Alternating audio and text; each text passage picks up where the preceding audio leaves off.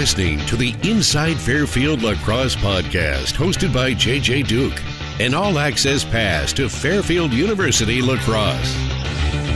And welcome back to another episode of the Inside Fairfield Lacrosse podcast. We are in the back half of a double pod week. Earlier on this week, we had the MAAC Women's Lacrosse preview show with head coach Laura Field as she broke down everything that's looking in that circuit. And Fairfield women off to a good start, defeated Quinnipiac uh, on Wednesday by nine goals to eight. They'll be up at Niagara coming up this weekend. But now it's the men's turn as CAA play begins. The conference that you have to hang on to both sides of your seat because it's going to be a five week roller coaster. Head coach Andy Copelan is here with me. And, coach, uh, you know, we'll kind of look back briefly at the non-conference season as it just concluded uh, last weekend when you guys took on Villanova. But you know, we've put so many different superlatives onto what the CAA is like week in, week out. But this is really where the season begins. You know, got to get yourself into the conference tournament to give yourself a chance for the NCAA tournament.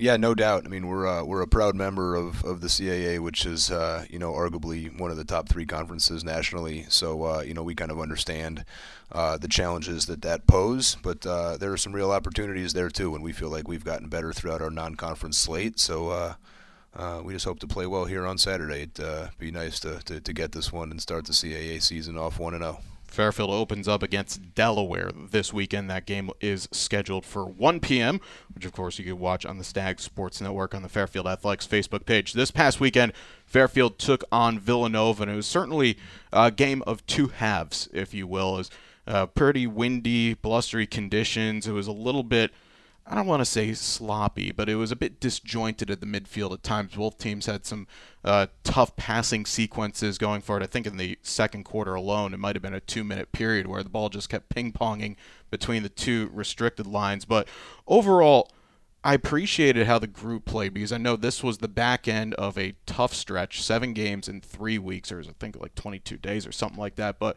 you didn't see the fatigue come out at all. They looked like they were ready to go, and especially that first half, it was a group that certainly showed why they've been winning three straight, and you know the majority of these games during the stretch.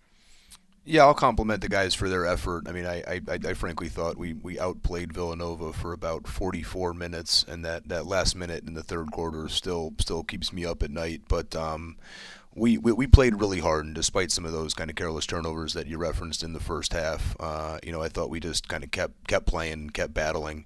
Uh, you know, a couple couple unfortunate errors. I mean, I I realistically felt after the first quarter we probably should have been up five one, and then going into the fourth quarter, I felt like we should have had a three goal buffer. Unfortunately, it was eight eight going into the fourth stanza, and they kind of had the momentum and they, they grabbed it late in the third and kept it, you know, the, the whole way in the fourth, and we just weren't able to to, to, to kind of come back. Um, but give our guys, uh, you know, again, a, a, real compliment for just the effort. I thought they, they, they played their tails off during what was a pretty challenging stretch for us. Yeah, that it was. And you talk about how team could have been up five or six one after the first quarter. Will Vitten in goal for Villanova absolutely stood on his head in the first half. He made some acrobatic saves that you didn't think that was going to be coming, but you know at the same time there was still the balance that was there. Beckwith had a couple, Strow had a couple, Jack Brennan showing nicely over the last couple of weeks. He scored two. Travis Ford got himself on the board as well. So I remember you've talked frequently about looking for not just shots for shots' sake. You're looking for shots within system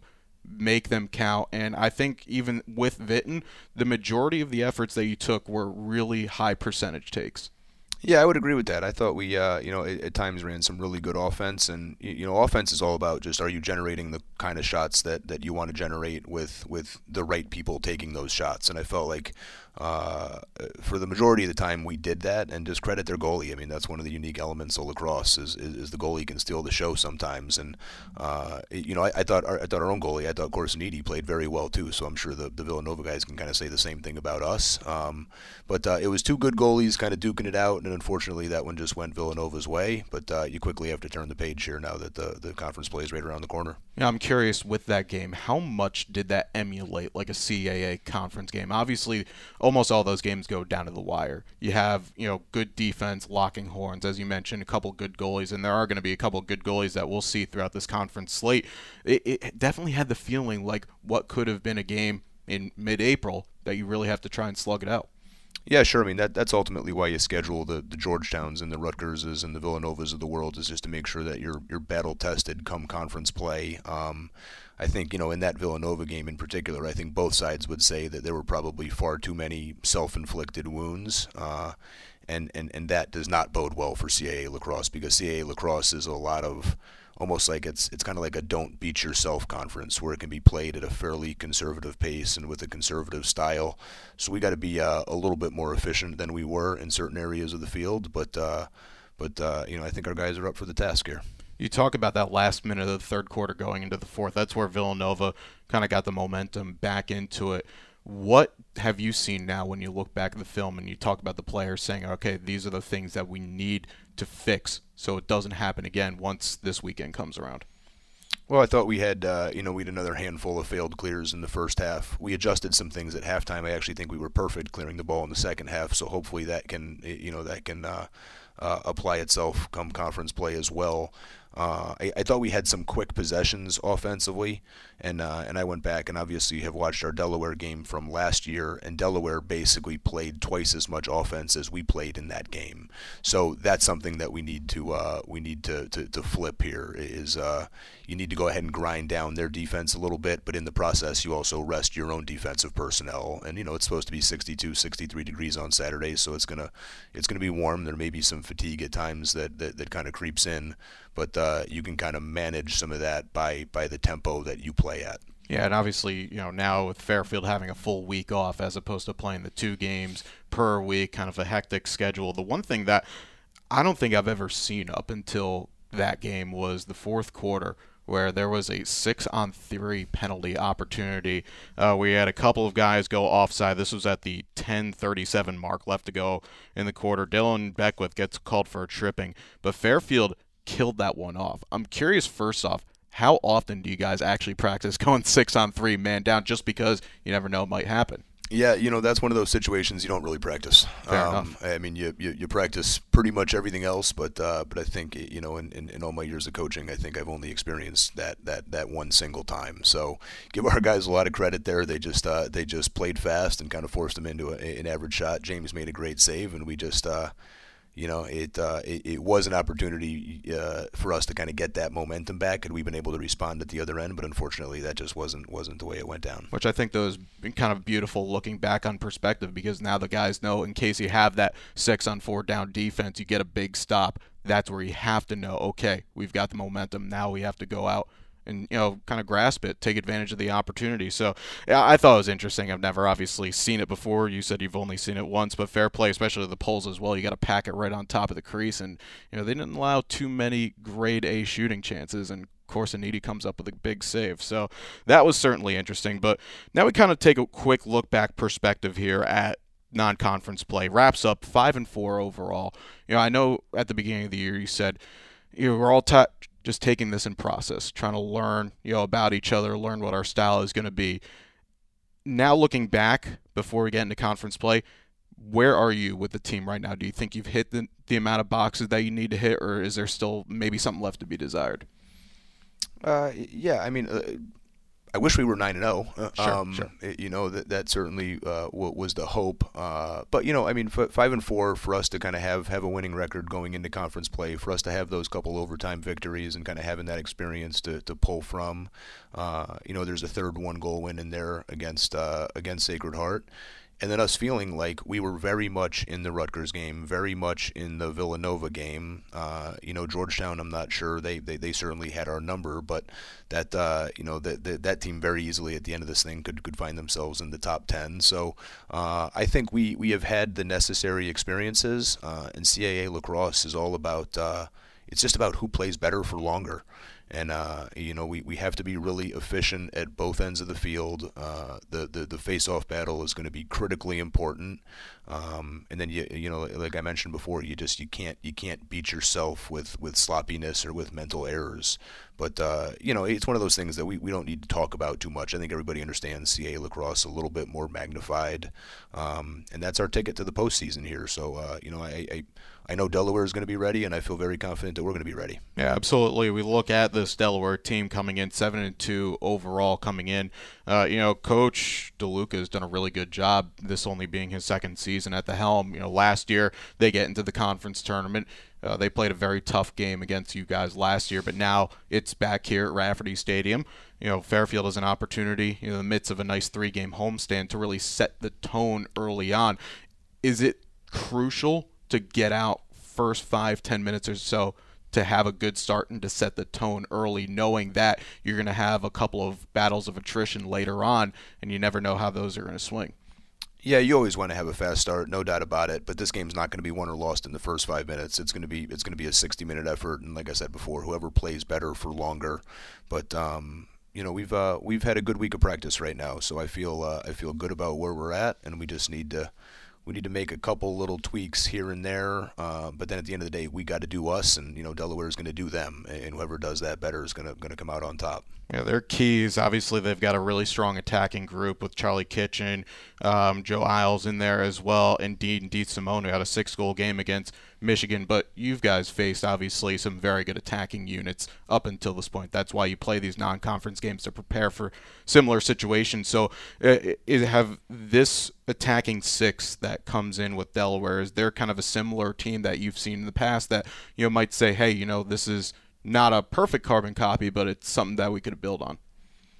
Yeah, I think. Uh, I mean, pr- probably like a little bit of a hybrid of, of a few of our opponents. Um, but they, you know, right now in the top six that you mentioned, I think five of those six guys are, are attackmen or converted attackmen. Mm-hmm. So there's a there's a pretty high level skill set there.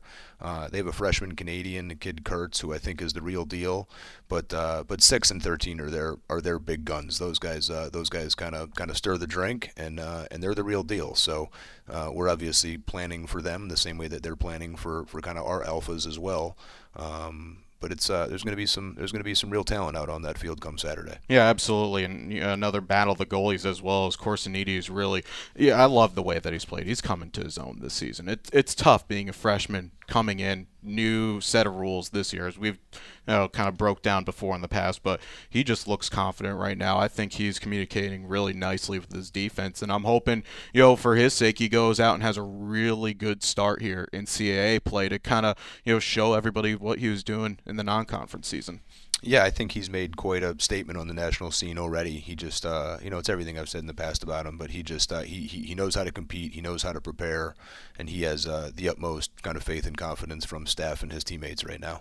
And lastly, looking at their goalie, Matt DeLuca. Now, something that struck me is, you know, he's a big boy in cage, six foot six. You don't often see the big guys in between the pipes, but he's also uh, you know, a real player in there, seven and two this season with a 620 save percentage. So he knows how to get shots off. Now, when you prepare to face big goalies, you know, obviously you'd say, okay, you know, to the natural observer, shoot low because you never know going down low. But how do you prepare for something like that, knowing that he's a pretty good shot stopper in his own right? Yeah, he's got great hands, and obviously, just because of his size, he, he kind of falls into that category of being a blocker too, where he can just get a piece of a lot of different shots. So, uh, it just big, big, goalies, they just force you to shoot uh, maybe a little bit more to the edges. Um, sometimes one of the advantages from from you know having a big goalie in there is opposing teams oftentimes miss the cage just because there's not nearly as much room. Um, but uh, but you know we just we're, we're not going to change change too much. We don't get too too gimmicky with our with our shot selection or how we're kind of teaching and ask, asking guys uh, to shoot the ball. They just uh, they have to, to, to, to, shoot their shot and. Uh, you know, hopefully we can get a few past him because he's uh, he's the real deal. As you mentioned, 62% is uh, that's a high save percentage for a goalie nowadays, and um, he's he's every bit as advertised. Certainly it's going to be a fun one to keep an eye on and obviously it's a busy weekend as well in addition to the delaware fairfield game uh, as they do in the caa all games pretty much starting at the same time. So you have hofstra at towson at noon drexel at umass that'll be a 1 p.m start and lastly i know we kind of touched this quickly at the beginning of the season but this is the year for the three home games two away games in conference play i know you know it rotates every year but it's got to be a nice thing knowing that now at this stage you have the chance to play in front of your home fans, give them something really to get behind. And I think Fairfield, for the most part as well, has played, you know, had very good stretches at home. So, you know, for the fans coming out, this is going to be a good one. This is where they got to buy in, be behind the team, and, you know, the team's going to have to do their job as well.